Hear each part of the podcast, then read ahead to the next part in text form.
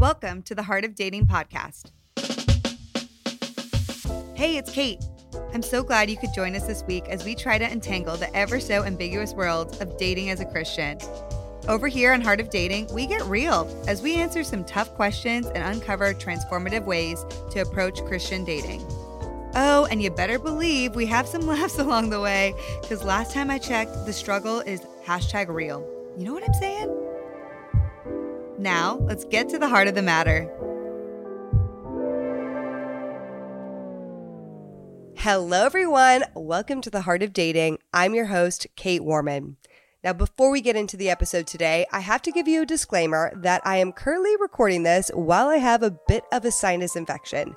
So, if you're hearing my voice a little bit differently, that is why today. But alas, this intro for this incredible episode had to be recorded, so here we are. We have had a stellar few weeks in our LGBTQ plus series, and I am so excited for these last few episodes where we will be tackling another important subject the trans conversation.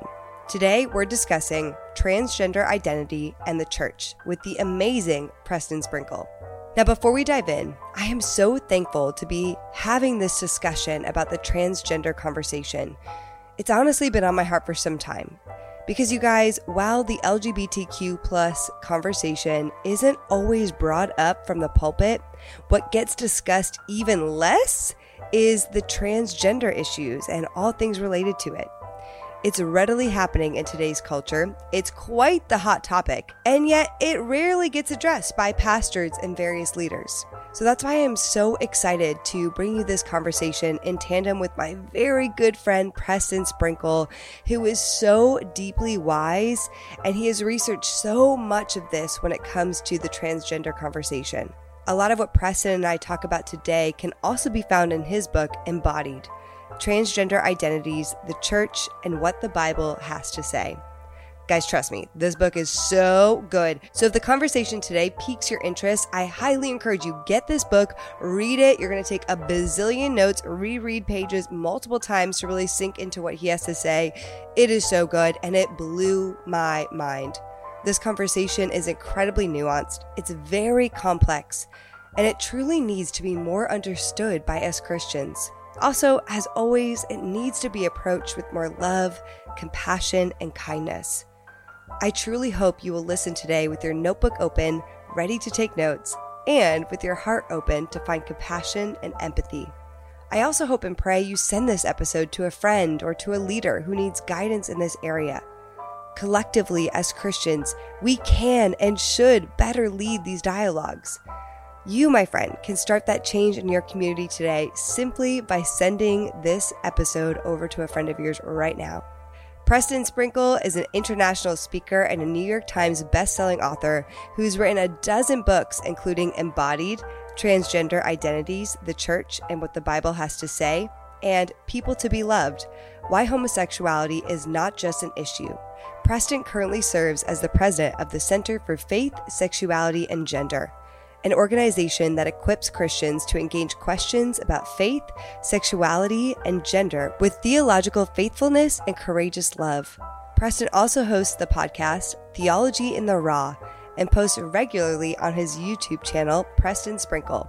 I gotta be honest, I could not take notes fast enough today while Preston was speaking.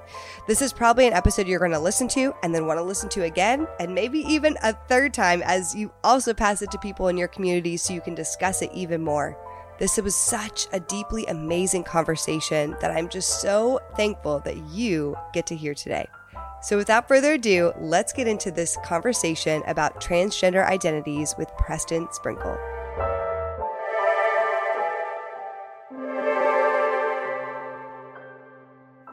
Okay, we have Preston Sprinkle on the Heart of Dating podcast today. Hey, Preston, how are you? Hey, Kay. So good to be on your show. I'm so excited to have you.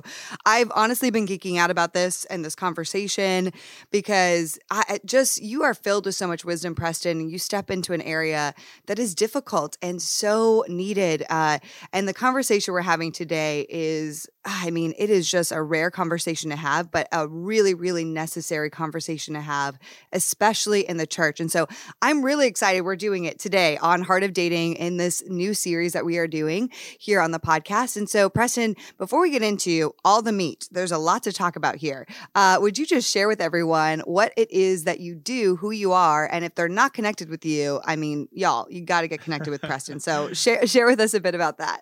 sure. Yeah. So, uh, my name is Preston Sprinkle. I'm uh, 45 years old. I'm married. I've got four kids, uh, three teenage daughters, and a 12 year old hey. son.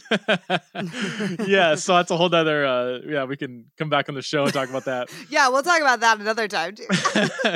My day job. Uh, so I've been a college professor at several or a couple different Christian colleges and one secular university before that.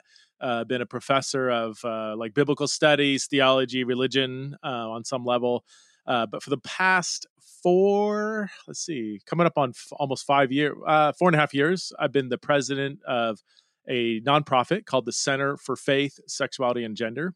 And so our mission statement is uh, we want to help Christian leaders and churches engage questions of faith, sexuality, and gender with theological faithfulness and courageous love. And so I do a lot mm. of writing, speaking, and leadership training, specifically in the area in the areas of LGBTQ related uh, questions. So yeah, it's a it's an adventure. oh my gosh. Well, it's it's an incredible adventure and so needed like I said earlier and I just want to publicly thank you because you've really helped me as a dive into these conversations too as we're currently in our season uh, uh the season that we're in season 7 talking about LGBTQ and exploring these conversations and I just want to publicly thank you Preston for all of your wisdom and your work and everything you're doing uh, and the course that you have out the courses you have out there have been so helpful books the one we're going to talk about about today. So just thank you, thank you for stepping out into this area, and uh, we we need it as Christians. we need to tackle these really hard, gray, and nuanced conversations with, as you said, courageous love and wisdom. Yeah, thank you for that. I mean, it's amazing that you know anything I do is helpful for somebody out there, you know. So it's it's awesome to hear good responses. Well, I am so pumped. I can't even take I would go on and on to talk about all the things you do, but we need to get into what we're talking about today. You wrote a book recently that came out and it's called Embodied transgender identities, the church, and what the Bible has to say. Ooh, oh my gosh. And I just am so grateful that you wrote this book. It is a hard topic, it is nuanced.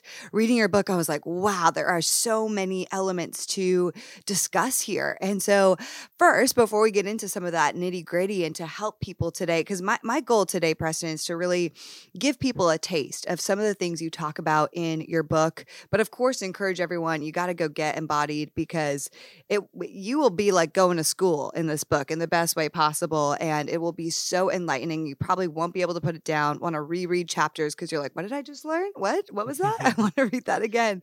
Uh, but let's get into why did you decide to tackle this very nuanced and complex topic? That, that's usually where people uh, want to begin. Uh, how in the world did you get yeah, like so, so why? I, yeah my long story short i sort of fell into the conversation conversation about uh, same sex relationships specifically. This was several years ago. Um, I was a co- college professor getting a lot of questions from students about the topic. And I realized that I've never really studied it for myself. And, and part of my uh, theological posture, if you, if you want to put it like that, is I, I want to know what I believe and why I believe it, not just you know here's my beliefs and not really understand why. So even with something like you know homosexuality or gay marriage you know most christians grow up with with a certain viewpoint that they believe and they may passionately believe it but i found early on that a lot of christians don't know why they believe it. They don't know the more the, the complex conversation that surrounds this Very topic. True. so this was back in maybe 2012 2013 that i started writing a book on what the bible says about homosexuality and again realize that that's very complex conversation. Um, so that I, I, wrote a book called "People to Be Loved: Why Homosexuality Is Not Just an Issue," and, and you know it's it's a it's a it, it, dives deep into the scriptures, wrestles with what the Bible says about it, but it also is very relational and has loads of stories eh, woven throughout the book, and that's in part because in my own journey I got to know a lot of LGBT people early on and just heard their stories and just was really blown away at how much pain and, and damage that the church has caused a lot of LGBT people. Sometimes sometimes really intentionally, you know, but oftentimes Yeah. unintentionally. We we say things, do things, or don't say things, or don't do things, or say things in weird ways that end up producing a lot of shame uh, in the lives of people Yeah. wrestling with their sexuality, and that just really Mm. it wrecked me. It was it was life changing. Getting to know loads of people that you know were raised in a church and and wrestled with their sexuality and just had a for the most part really bad experiences and and it had little to do just simply with the theology of the church it had a lot to do with relationships lack of care and just kind of just this like cultural otherness you know they they felt like they were yeah, yeah. just like a subspecies of the human race in some in some church context and that just wrecked me. I'm like that's just not that doesn't reflect the heart of christ. So long story short that launched me into this greater sex sexuality and gender conversation. Now the trans conversation so according to the acronym you know lgbt um, lgb is quite different than the t and that's a big Yeah. I guess thing for us Yeah. all to recognize up front. So I spent several years early on on the LGB on sexual ethics and how to wrestle with our sexuality. Um, but then I realized, man, that this whole conversation surrounding the T is a whole different thing. So I spent the last now four years or so just doing Wow. research and thinking and talking and speaking on on the T. So that's so this book embodied is really the part of this ongoing journey I've been on with the LGBTQ conversation. Yeah, this is, I mean, and this is our first time really tackling the LGBT conversation overall, all y- y- here on Heart of Dating. And, but before I even started this series, I realized, you know, what's so interesting just on the conversation of sexuality is that even just outside of LGBT, like we idolize or we put the, like the sex thing on a pedestal, like anything to do with sexuality, we do in such a way where there's so many conversations I've had in the last few years where as soon as you talk about any sort of like sexual sin, quote unquote, like people are like, oh my gosh, that person had sex with their boyfriend. They can't be on the volunteer team. Oh my Right. gosh, they can't. and we just have this like weird hyper awareness of sex. And we, it's like the scarlet letter. If you have anything to do with sex, sexuality, it's like, no, don't touch it. Don't look at it. Don't whatever. And I feel the same has also translated in how we deal with the LGBT community.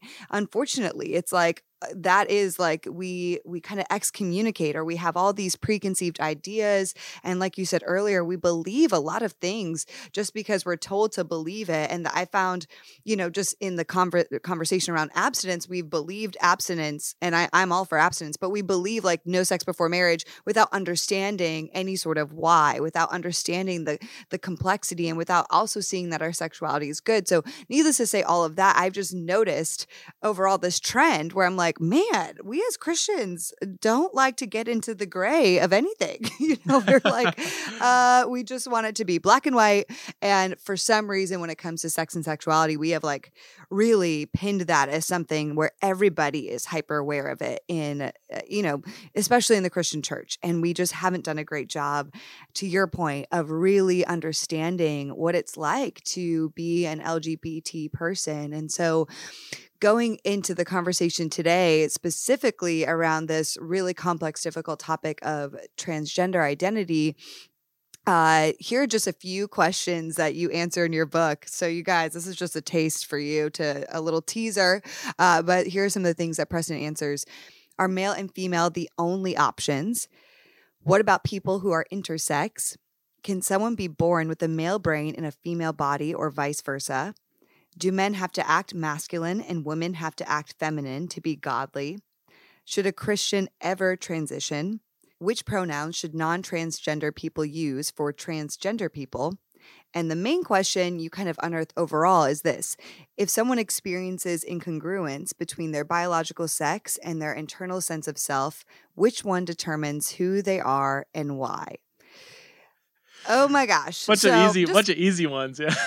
wow, just a little food for thought there, everyone. I mean, literally every single question I was like, I don't know. Okay, excited to find out. But what I really re- realized as I read your book was that we just need more. The reality is, I feel like people listening to that are probably like, yeah, I don't, I don't really know the answer to those questions. And the reality is, we just need more education around this topic. It somewhat feels like this bad word in the church to say transgender or, you know, any of the LGBT words. And I have actually, in my history being a Christian, I have really only heard a pastor preach about the transgender conversation one time ever. and it wow. was, I'll shout out to Jon Tyson because it was him who tackled this years ago in a sermon he did. And I was like, wow, I, I felt like I left with pages of notes and I was like, man, you're the only pastor I've really ever heard tackle this. That was really incredible. But I know that if it's that's that's the case for me, that it's probably the case for a lot of people li- listening. Uh, so let's just start out the conversation, um, if you would, by helping us to understand why some of the language we use is really important and what are some maybe key terms or things that we should understand as we walk into this conversation. Yeah, that's a great place to start. And I just want to acknowledge I, that the Jon Tyson's uh, sermon series on this topic a few years ago was excellent. Um, he's a good friend, yeah. um, and we yeah, he's uh, he's awesome. But he, um, I think that was one of his most downloaded sermons from Church of the yeah, City, where he's a pastor probably. in New York. Yeah, yeah, probably. yeah, the controversial Jesus series. Yeah, and he attacked so this good. one and LGBT, the the the gay conversation and uh, other thing. I mean, it was like hot at the time. I was like, man, Jon, And he actually came on the podcast like right after that. He used to be my pastor when I lived in New York. Um, oh, and so wow, I, cool. I, yeah, he is just the man. I always leave writing so many notes. yeah. Oh gosh. Did gosh. I just go to school or did I go to a sermon? I'm not sure. well, you know, John's actually actually a good segue to your question because he, he's you know whenever he tackles a topic he's just soaked with grace humility uh, care for people but also incredible thoughtfulness and i think that's important as we uh, kind of ease into this topic. Um, we, we need to acknowledge two things. Number one that there's a lot of really complicated conceptual questions that um, that have been, if I can say, unearthed through the trans conversation. You know, what does it mean to be human? What's the relationship between the body and the brain? And, and all the other questions you listed, you know, do you have to be masculine to be godly if you're a man and, and so on and so forth?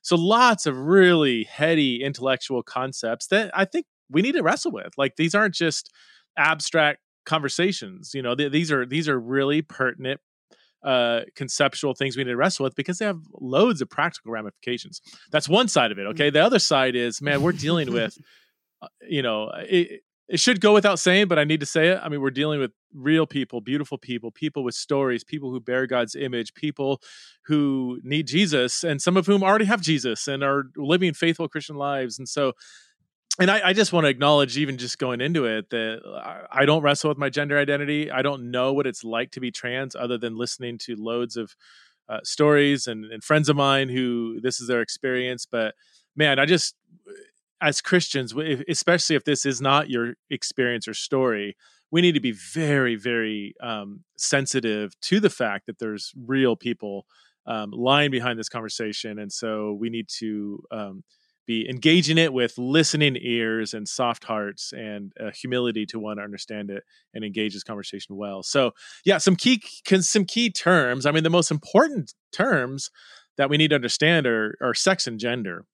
And um, yeah, for some people, um, these terms kind of mean the same thing, sex and gender. I see people use them as overlapping concepts or uh, synonyms, and and that was the case up until the early 1970s, uh, sex and gender were used as synonyms in the English language. But since the 1970s, for various reasons I won't get into, um, a lot of academics um, would begin to use sex and gender differently. Um, and now it's become pretty popular in pop culture to use sex and gender uh, differently. So, sex has to do with our biological sex, whether we are male or female, or in some in some cases, somebody might um, have an intersex condition, which we'll talk about in a second. Um, but male and female, those are the two categories of biological sex. Gender, when used in distinction to sex, um, has to do with our psychological or sociological aspects of being male or female. So, to break it down even further, you know you have something called gender identity which is defined as one's internal if you can say psychological sense of their maleness or femaleness, whether they resonate with that or don't resonate with that.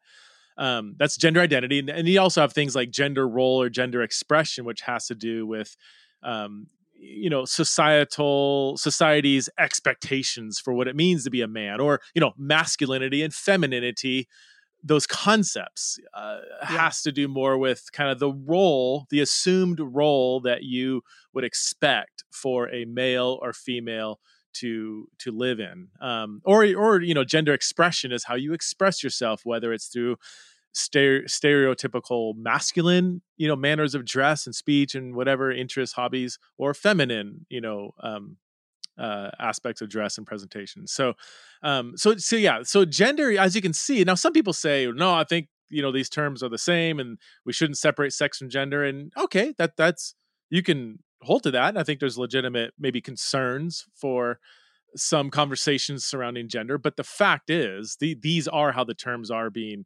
used in distinction and and whether you like to separate sex from gender or not you have to recognize that there are things like masculinity and femininity that aren't just simply byproducts of our biology you know like there's right. society plays a role in creating these concepts one more quick example, Kait, and then I'll stop for a second. Um, you know, the, oh, I love it. I, okay, like, the, the this classic- is so great. I'm I, am i am just refreshing my memory from all the things I've already learned, and I'm like, oh yes, this is so good. well, I, I, am weary of giving people, you know, a fire hose of, of information, but um, you know, if I were to ask you, is is pink a masculine or feminine color? Everybody yeah. is going to say, well, that's obviously a feminine color. Yeah. My and entire if, apartment, Preston, is the example of it. I have lots of pink. Okay. And my right. poor dog, who I just got, is now being, she's a girl and she's dressed in all the pink. So, yes. so, that, yeah. And most people would say yes. Uh, wh- whether they like the color pink or not, they would say no. If, if it's the choice between masculine or feminine, pink is going to be a feminine color. Well, did you know that 100 years ago, the opposite was true? Like blue was considered feminine pink was considered masculine if you had a so a, a boy if you're a parent had a had a boy 100 years ago you would absolutely put him in uh, pink clothes because that was considered masculine well that is this is kind of low hanging fruit as, as, an example to show that like some of these concepts of gender of gender expectations of masculinity and femininity are influenced and even determined by culture to some extent yeah. i mean pink and blue yeah. are cultural constructs of masculinity and femininity. So there is this interesting interaction between simply our biology, our biological sex, and our society and even our kind of psychological response to our biological sex. So that's a that's a that's a um, those are just two two terms, but those are the, the most important ones that we need to understand before we dive in.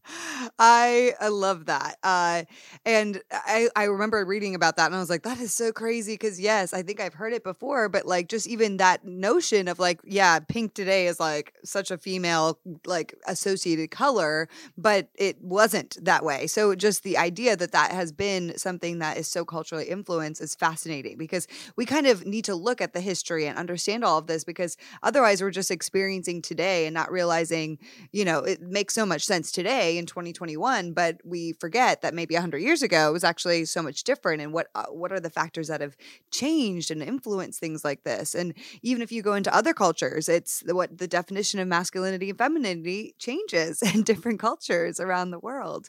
Uh, and I've I found that very fascinating as I've studied both of those. So I would love to go into just you know, as Christians, as we are going into this conversation regarding transgender people, what kind of posture should we have? And, and while before you answer that question, I just want to bring up a story that you mentioned in the book, and I love this story. But on page sixty-two, you have a quote who uh, from a woman who identifies as transgender named Kat, and um, she was, you know, I loved this story. It, it, almost like brought me to tears, but it was so beautiful. But this girl Lori had um, came up to her at church and just made her feel very loved and welcome. And and Kat ended up sharing with her that she was struggling um, with her identity here and and being potentially trans, right? And so she ended up coming alongside of her and walking through this journey with her. And later on, you know, she was proposed the question that if Lori had come towards her and said instead, like at once um, Kat revealed that she was wrestling with some of these things, if Lori had just said, you know what, here's verse by verse exactly what God thinks about you and thinks about gender and giving you the lesson, which is what we like to do as Christians, like what would Kat have felt? And Kat said, I would have run the other way. I didn't need a know it all Christian. I needed a Christian who desired to know me and who had the humility to admit that they didn't have it all figured out. Mm-hmm. Oh, I was yeah. like, man, what does it look like to come alongside people and not pretend as Christians that I know how to do everything? I know everything. Here's all the verses, you know? So that's, I wanted to read that as I asked you this question of like what kind of posture we should have going into this conversation, because I think that makes or breaks our ability to really have loving dialogues here and create true change in this community. Uh, well, that's a. I'm so glad you shared that story because the the it's a great illustration of the fact that we need to have lots of humility entering this conversation. And because this the topic of trans people, the trans conversation has become so politicized and therefore polarized, I think there's just a lot of fear, a lot of strong opinions that aren't based on a lot of knowledge, you know, about mm-hmm. what people think about trans people. And so we need to acknowledge that unless you've really done a lot of study and a lot of listening to people, we don't know. There's a lot of unknowns here. And so we need to have the humility to get to know people, to hear their stories and, and not just, you know, feel like we have to have it all figured out, you know, and, and yeah, yeah. that's, I love that story because that, that's, eh, you know that's one story and one story is one story but man i've heard that over and over from people that this kind of black and white top down know-it-all kind of christianity is such a turnoff and does not invite people into a relationship and it's because lori had the the the courage really and humility to yeah. say look i don't i don't know this is all new to me i would love to walk with you and figure this out together dude that just drew kat into this relationship and kat is one of the most zealous Jesus followers I've ever met. This girl preaches the gospel to so many people and just is a red hot worshiper of Christ. And and you know, it, she still wrestles with her gender identity. She experiences gender dysphoria. You know, this the psychological term for this incongruence some people feel between their biological sex and their gender mm. identity. Um, she she even she'll even say that she's trans, and she uses that term trans as simply a description of the fact that she experiences gender dysphoria. She believes she's female does not desire to transition, you know, so and, th- and that might be a good segue too in understanding just yes. the diversity of what it means to be trans. Like just because somebody says yes. they're trans doesn't mean you know anything about this person. The term trans is a really broad umbrella term that can mean a number of different things.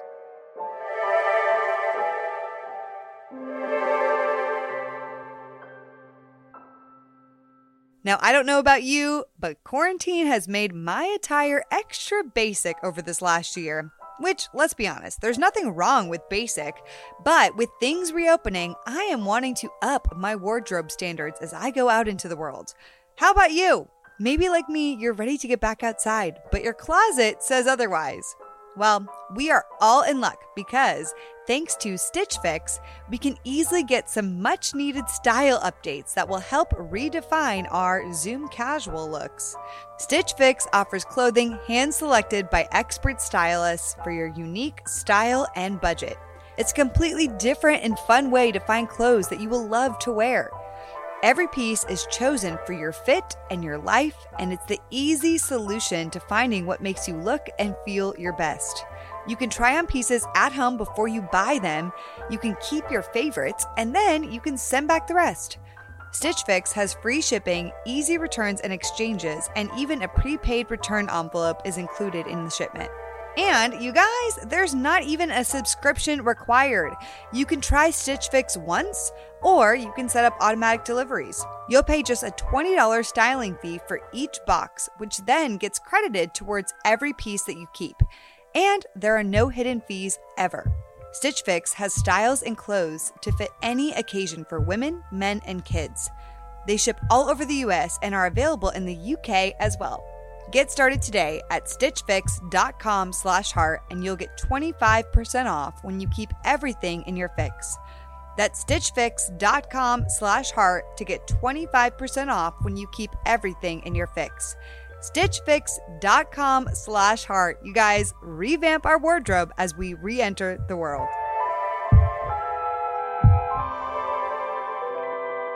This was huge life lesson for me or just like overall lesson because i think where i have been before kind of diving into this conversation first with jon tyson's sermon and your and the things i've been learning through you preston is like oh i've just assumed that somebody who identifies as trans means that they're like going to get a surgery and that they completely you know like my mind is like that is what it is you know yeah, like, yeah. it's one specific thing in my head uh it's because i have haven't had any education about it. And I've just made a lot of assumptions. And again, I think there's a lack of conversations around this in the Christian church as well.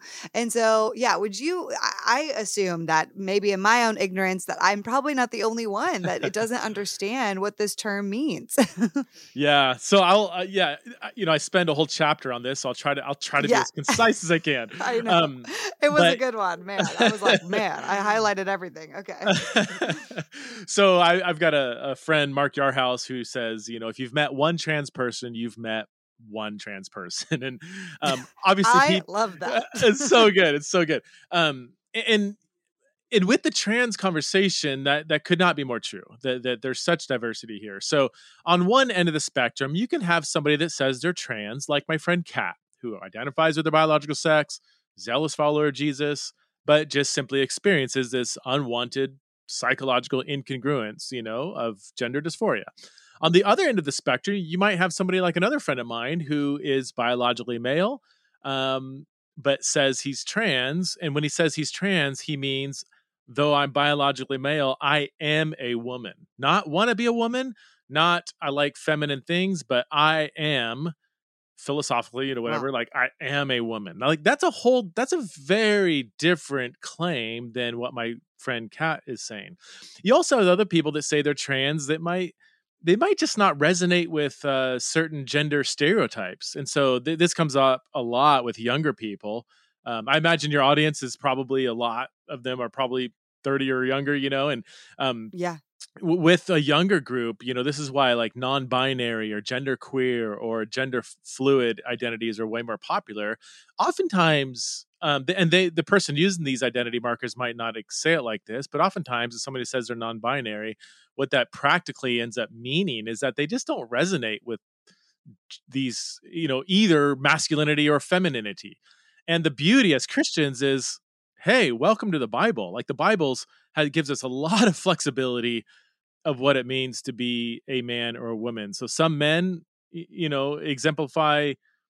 Eh, I mean, I think think about King David. Like, yes, I was just thinking about it. King yeah. David. Yes. I mean, here's a dude who, like, you know, knocked down a giant with a slingshot, He's cut off his head, yeah. and dragged it 20 miles to his city. Like this, this, that's the this guy's dripping with testosterone, right? But he also uh, wrote poetry. He played a harp. He cried yeah. a lot. I don't know anybody in scripture that cries as much as David. He's yes. incredibly emotional. you know, he wrote Psalms. 73 yes. Psalms and the Psalms are filled with emotion. Yeah. He even told, he even said that his love for um, his best friend Jonathan after he died was better than the love of women, which typically that's not the most masculine thing to say. So the Bible, I, I, just to be clear, I think the Bible acknowledges there's male and female, and there's differences between these two biological sexes, but there's a lot of flexibility in living this out. Like, I don't think the Bible uh, morally mandates these gender stereotypes. So, going back to it just quickly, you know, if somebody says they're non binary, they might say, Well, I don't really feel totally masculine, but I also don't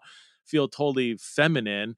And so the so I'm non I'm in between. You know, I, I don't want to recognize these as the only two options. And and so again, that that that's a different claim than again my friend who says though I'm biologically male, I believe I am a woman. Like, and yeah. So there's just uh, if you've met one trans person, you've met one trans person. If you meet somebody who's trans, they tell you they're trans, then your next question is, you know, thank you for telling me that. I would love to know what that means to you because what it means to them might be very different than what it means to somebody else. Yeah, that's I think that's a really important distinction here because I mean even just that chapter alone blew the lid off of so much that I was probably assuming, you know, and I was like, "Oh, like and I mean it's terrible to admit some of the stereotypes I had in my head, but ju- that just they're honest. They're honest stereotypes that I had because I just didn't have the education and why I feel like this again coming back to why this is so important that we jump into the gray here and we really start navigating it and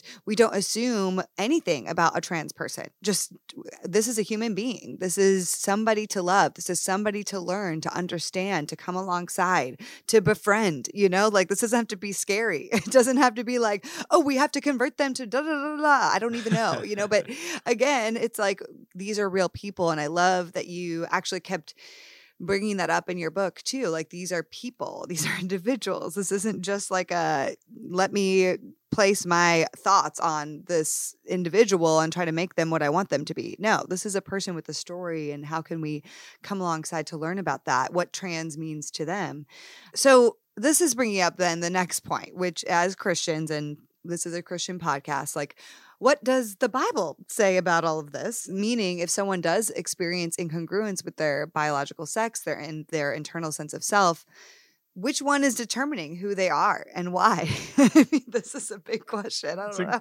So that that is that last the way you framed it. You know, I kind of lead with that question: if there's incongruence, mm-hmm. which one are they? Why? And that that really is the ultimate question that we're trying to answer in the book, which has significant discipleship ramifications. So, um, so before I give my answer, let me just say it took me four years of almost full time research, writing, listening, thinking um, to come to some kind of like, okay, here's what I think is is you know the best answer I can give at this time. Um, so I want to prevent people. I don't want people just to believe what I say. I want to invite them into the journey yeah. themselves. But um, yeah, I do That's think great, that. Yeah biblically speaking, um, that our biological sex is a significant part of our human identity. Um, I know in our broader culture, um, human identity has become very subjective and very internal, very individualistic.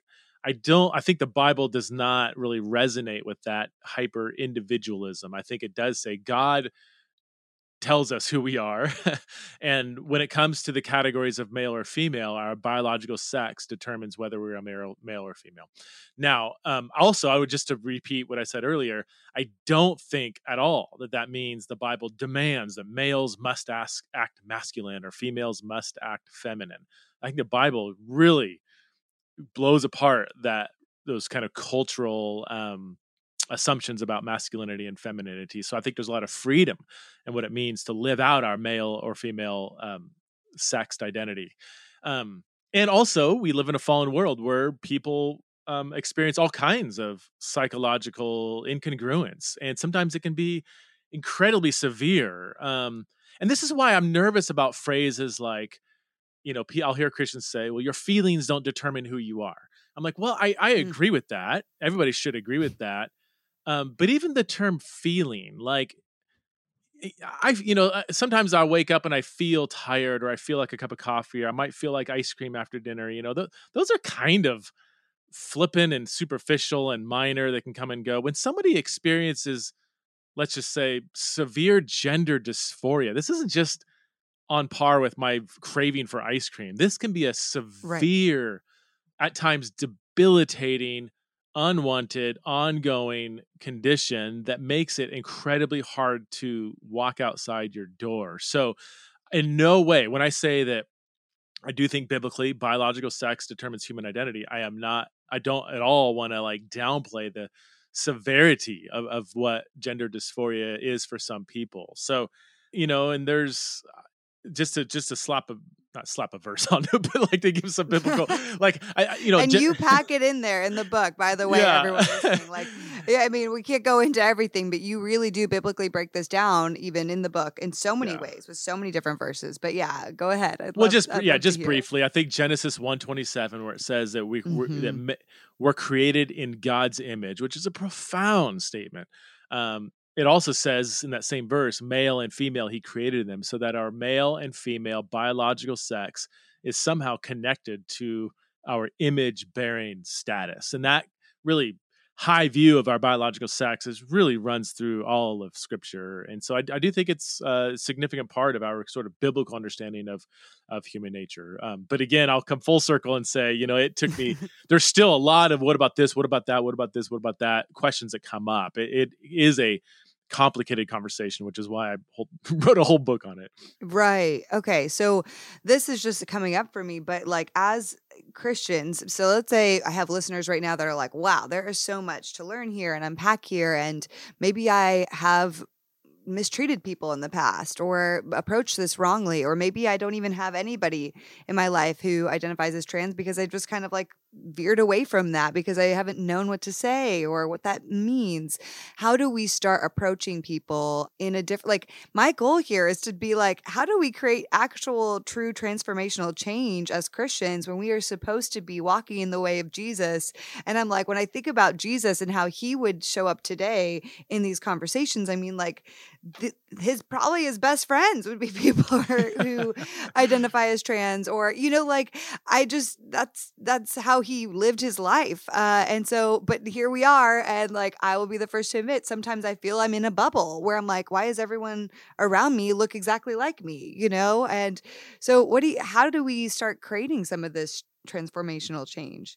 Well, that, yeah, just based on what you said, like, I think that recognizing that's huge. And also, as Christians, we should cultivate habits and rhythms where we are gravitating to uh, those who are maybe marginalized or or have a minority experience or or you know aren't don't look and act and smell like we do you know like like let's we need to get out of our our um our sameness and and and press into otherness. I mean think about God, who, yeah, you know, left heaven above to come down and, and and incarnated and had a posture of reaching out to otherness, you know, the the one who doesn't look and act like us. So um, I think that's a this is a general rhythm that Christians need to cultivate, and, and then as part of that rhythm, I think God will bring uh, trans people into our life. You know, um, you know, I just yeah. think for me, like I just um and it was hard at first. I was raised really conservative Christian who didn't even yeah. have a category for even caring about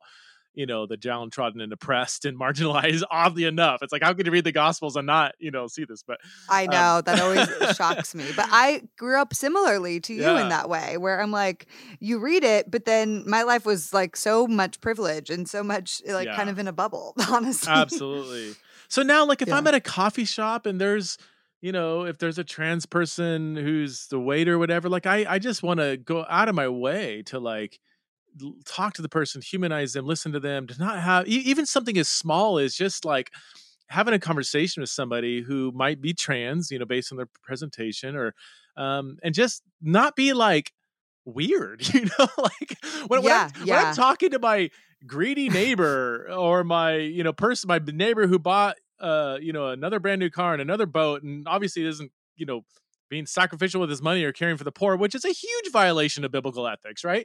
Yeah, I don't get yes. weirded. I don't even think about it. I'm like, dude, tell me about your boat. When are we going skiing again? Dude, you love your car. Your rims are sick. You know, I don't say like, well, have you given any of that to the poor? You know, like we, we, we have oh learned gosh. to cultivate typically like we can get along with non-christians you know or people that yes. aren't in our church and not get weirded out but some for some reason when it comes to lgbt people it's like we put on our weird hat and start freaking yes. out. So, so just being a oh normal human to normal human.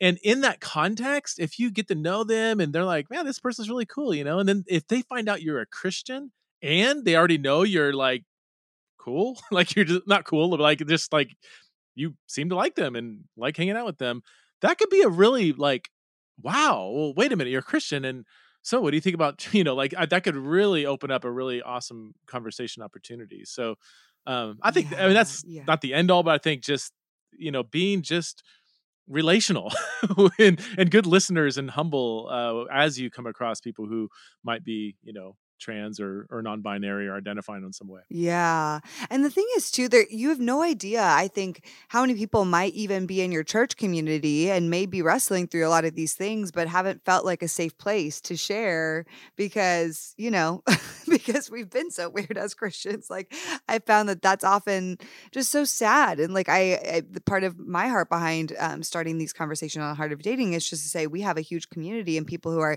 interacting and I'm like we haven't brought it up and it's been on my heart to say, like, hey, I know people who are listening. I know people in our community. We like are probably LGBT, and I would love to create a safe place for those people to feel like we are here to be loving and to be kind and to seek to understand and to come alongside of you and to not treat you like an alien, like a lot of church communities have, unfortunately. You know, yeah.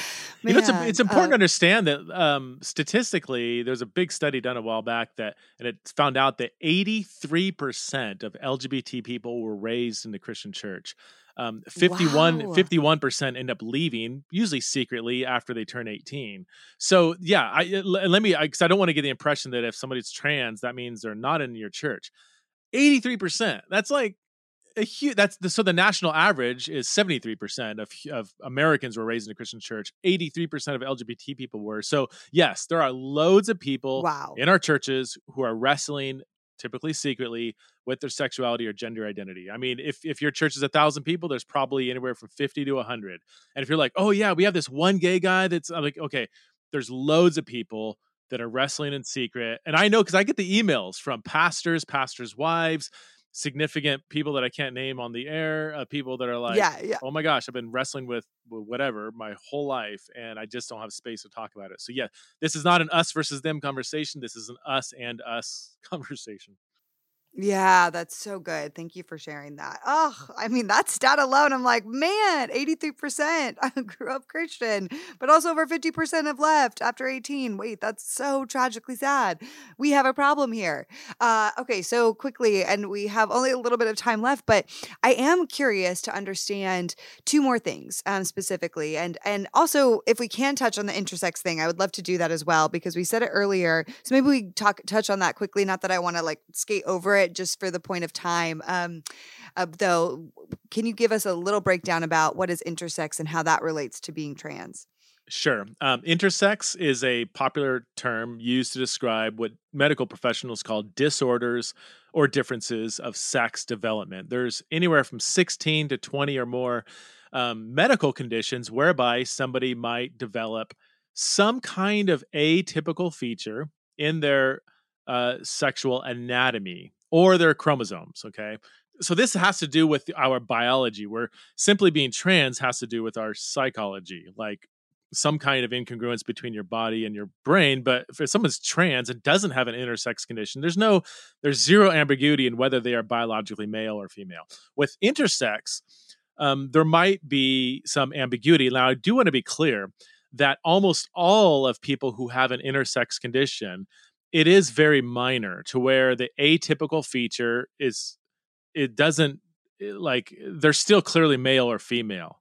In fact one uh, medical professional says about 99% of people with an intersex condition are still clearly male or female. So the term intersex shouldn't be taken to mean like non not male or female. Like most intersex people are clearly male or female. There is a small percentage of intersex people who have a significant blend of male and female sexual anatomy. I've got a friend who is 100% male, 100% female, um, and has both chromosomes. Like it's this, my friend is both male and female. Like that, that may wow, yeah. that may throw a wrench into some people's worldview, and so be it. It is what it is. Um, so yeah, so intersex has to do with biological sex, whereas going back to our sex gender conversation, where transgender has to do, like the term suggests, with our psychological response or you know to our biological sex or you know, we, or we don't resonate with masculine or feminine stereotypes. So, um, I, I, I do think it's um, unhelpful when people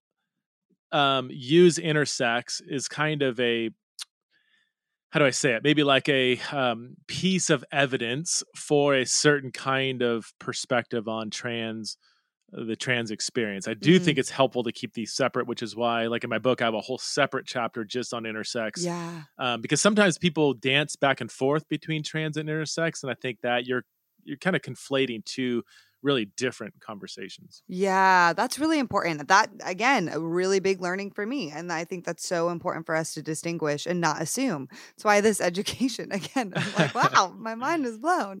Uh, okay, so in this, and we've seen a lot of culturally, this has been happening. Um, you know, a lot more younger people are now identifying as trans, um, especially in their younger years or as kids. And I mean, I'd love to just unearth a little bit of why that is. And then lastly, I want to talk through the pronouns debate and then uh, ever, encourage everyone to get the book because there's so much more. But yes, those are just to frame up the last few things I want to go over with you. Yeah. So there has been a, a massive increase among uh, younger people. Um, teenagers, especially females, identifying as something other than their biological sex. So, for instance, in the United Kingdom, um, there's been a 5,000% increase among teenage females in the last 10 years, wow. um, going to gender clinics, questioning who, the, uh, questioning their biological sex. And so that this has raised major questions, even among, if I can say, very liberal, non-Christian psychologists saying, whoa, this is, there's something going on. This is not, um, yeah. yeah. And people who would be very okay with being trans, transitioning, whatever, they're like, there's something else going on here. We should not be seeing this high of an increase. Even because some people say, well, it's because society is more accepting now. And so people that would have kept it in secret are now coming out. And that, that might account for some of the rise, but not the astronomical hockey stick spike in people identifying. Yeah. So what? Yeah, 5,000% um, more in the UK. What? Oh my God. And, and this is true of virtually every Western um, wealthy yeah. country, which that's that raises another question. Why is it only Western yeah, wealthy? That's interesting. it is. It's fascinating. Um, so long story short, and this is very controversial, but everything in this con- conversation is controversial. So some people, yeah, say, I'm like, but we could it could be yeah, all controversial. I should have said at the beginning. Everything I'm going to say is controversial. Okay, so like, yeah. um, but this in particular, so some again very secular, very affirming, very liberal psychologists have said there's some level of so what they call social contagion, some influence from a person's culture, society, their online communities, their school communities that is playing some role in causing people to maybe question their biological sex or to explore uh, a trans identity. And again, that is um, some people say, absolutely not. How could you say that? You know, you're either born trans or you're not that's just i think there's a there is a lot of evidence for again younger people a lot of evidence for some societal influence in many cases. Again I'm, you can see me kind of hedging and qualifying.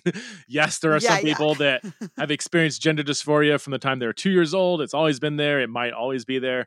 Um, but that doesn't account for this massive spike. And so it, yeah i mean in, in some contexts you know, coming out as trans. Think about this. Um, let's just create a, a real briefly a scenario of a 15 year old person, let's say female, who is maybe lonely, maybe doesn't have a lot of friends, maybe maybe is dealing with other mental health issues, maybe they're depressed or dealing with anxiety, and, and then say they come out as trans and all of a sudden they instantly belong to a community they're celebrated they come out online and and and certain online communities will just come go out of their way to celebrate you to affirm you you belong now. There's people saying welcome to the family you know like there is a strong pull for some people to have an identity of trans and that in a sense that could almost um, influence also some level of gender dysphoria that maybe they didn't have before. Like gender dysphoria can have some sociological influence. So, um, wow, yeah, that's interesting. Yeah, so that that's a whole nother. Again, when when when we talk about trans people, I think it's helpful to separate maybe a, an older adult who has had lifelong gender dysphoria from some teens who might be in a culture that's vastly different than a 50 year old when you know, when the 50 year old was in their teenage years, it wasn't like you don't earn social status by coming out as trans. It's quite the opposite. But in some contexts today, yeah. the opposite is true. I mean, you're in California, a lot of yeah. schools yeah. in California or, you know, Portland or New York City or other, you know, more progressive environments. You know, sometimes being a white, straight, cisgender male is like, you know that that's doesn't earn you earn you social status in some contexts. It might be you're the you're what's wrong with this country. You know, um, in other contexts, it's the opposite. Again, it really does depend on someone's social environment. Yeah, that's fascinating. I have experienced a lot of that. And here in California, and even talking to my mentor and other people here who have kids in the school system, like it's very interesting the conversations that are being had, especially in cities like LA. I mean, or some of the ones that you stated. It's so fascinating. Okay, so coming to my final question, I wish it wasn't because I have so many more questions and things and thoughts, but I really do want to address like how we as Christians should think through and, and approach the pronoun debate, and there's a lot going on here. But yeah, what what what do you think about that? Yeah, good. I, and I will be brief. I, I spent 10 pages wrestling with this in the book. So just to let people know that I think there's a lot of questions that you should wrestle with here. And I think there's, uh, and I'll say, let me just say really clearly, I think there's really good, godly, wise Christians on both sides of whether we should use the pronouns as someone who um, is trans. And when I say that, I mean like a biological male wants you to call them by a different pronoun that doesn't match their biological sex, whether it's they, them, or or he, him. I do take the view after wrestling with this for a long time. Um, I do think it's, for the most part, good for Christians to use the pronouns that somebody wants you to use. Um, yeah, I you know, and I give all kinds of reasons why I hold to that view. Um, just the most significant one is you know language is what I call shared social space. So you have like person A over here, person B over here.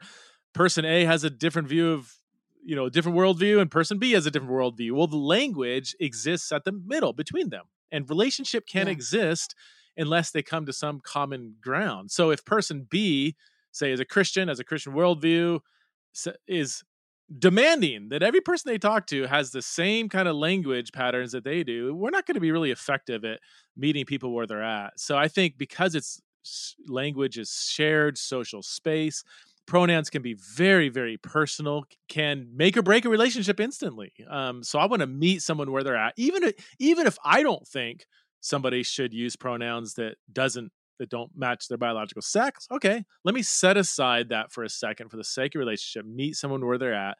Use the pronouns they want me to use, um, and and go from there. You know, it doesn't mean I necessarily yeah. agree with it. it. Just means that I care about a person to be able to, uh, you know, enter into the journey wherever they're at in in that journey. So that's yeah, that's my general position. There might be a few caveats that I talk about in the book.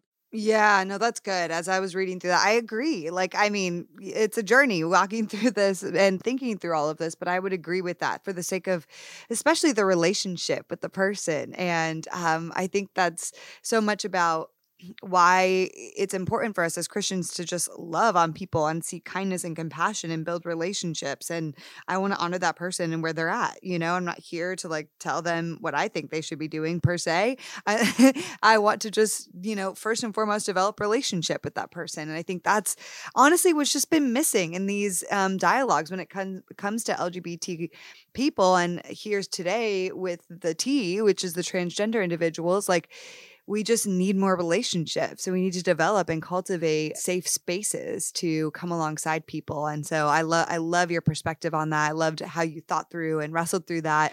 So Preston, this has been incredible. Thank you for sharing all the wisdom today.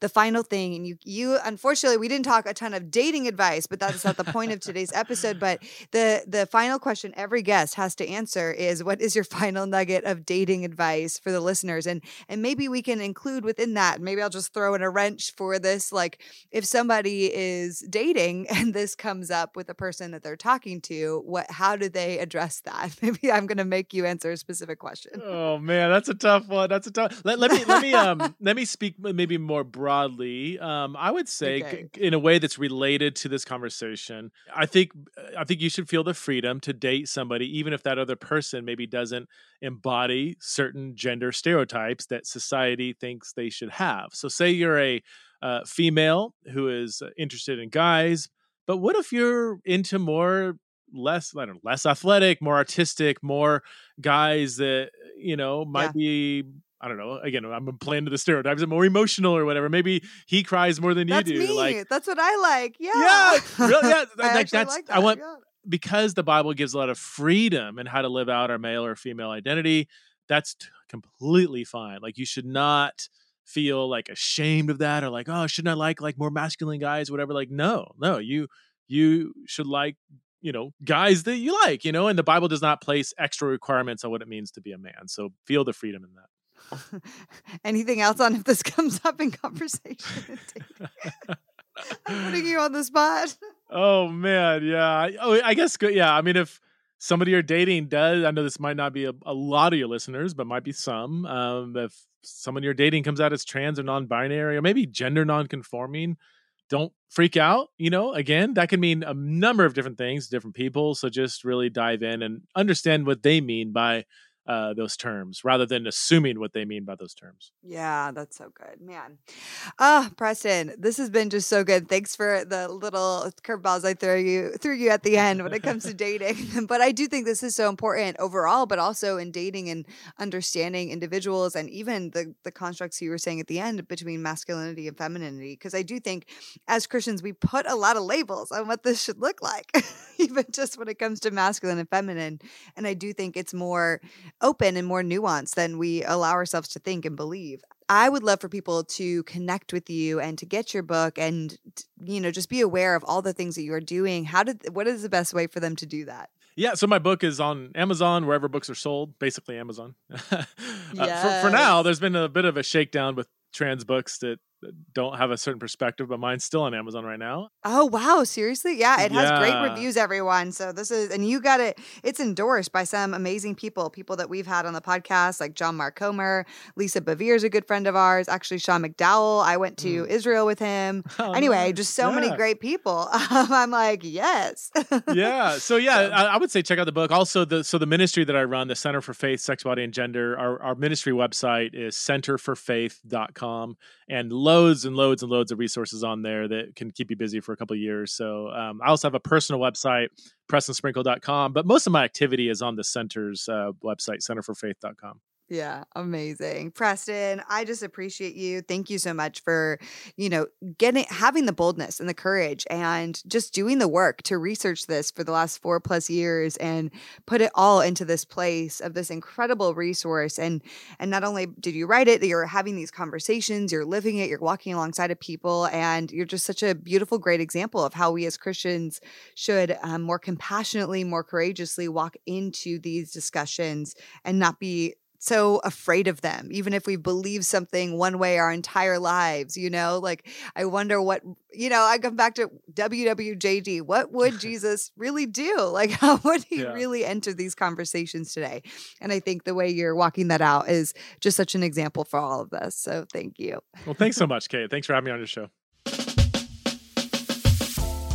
Hey guys, well, my goodness, what an episode, right? There's so much here. This conversation is so complex, so nuanced, and it really needs to be talked about more. It's almost like this is something that we just do not understand, and we sometimes just don't seek to understand it and instead make judgments about people who are wrestling through their gender identities. So I really encourage you go out and get Preston's book, Embodied. It is such a good book. It is rich, it is full with so many different stats and facts and stories, and you're just going to really enjoy it if you enjoyed this conversation today. Next week, we are following up with another beautiful conversation from an amazing trans woman herself, Kat LaPrairie. I love Kat, I love her story, and I'm so excited for you guys to hear this episode next week. So, I'll see you then.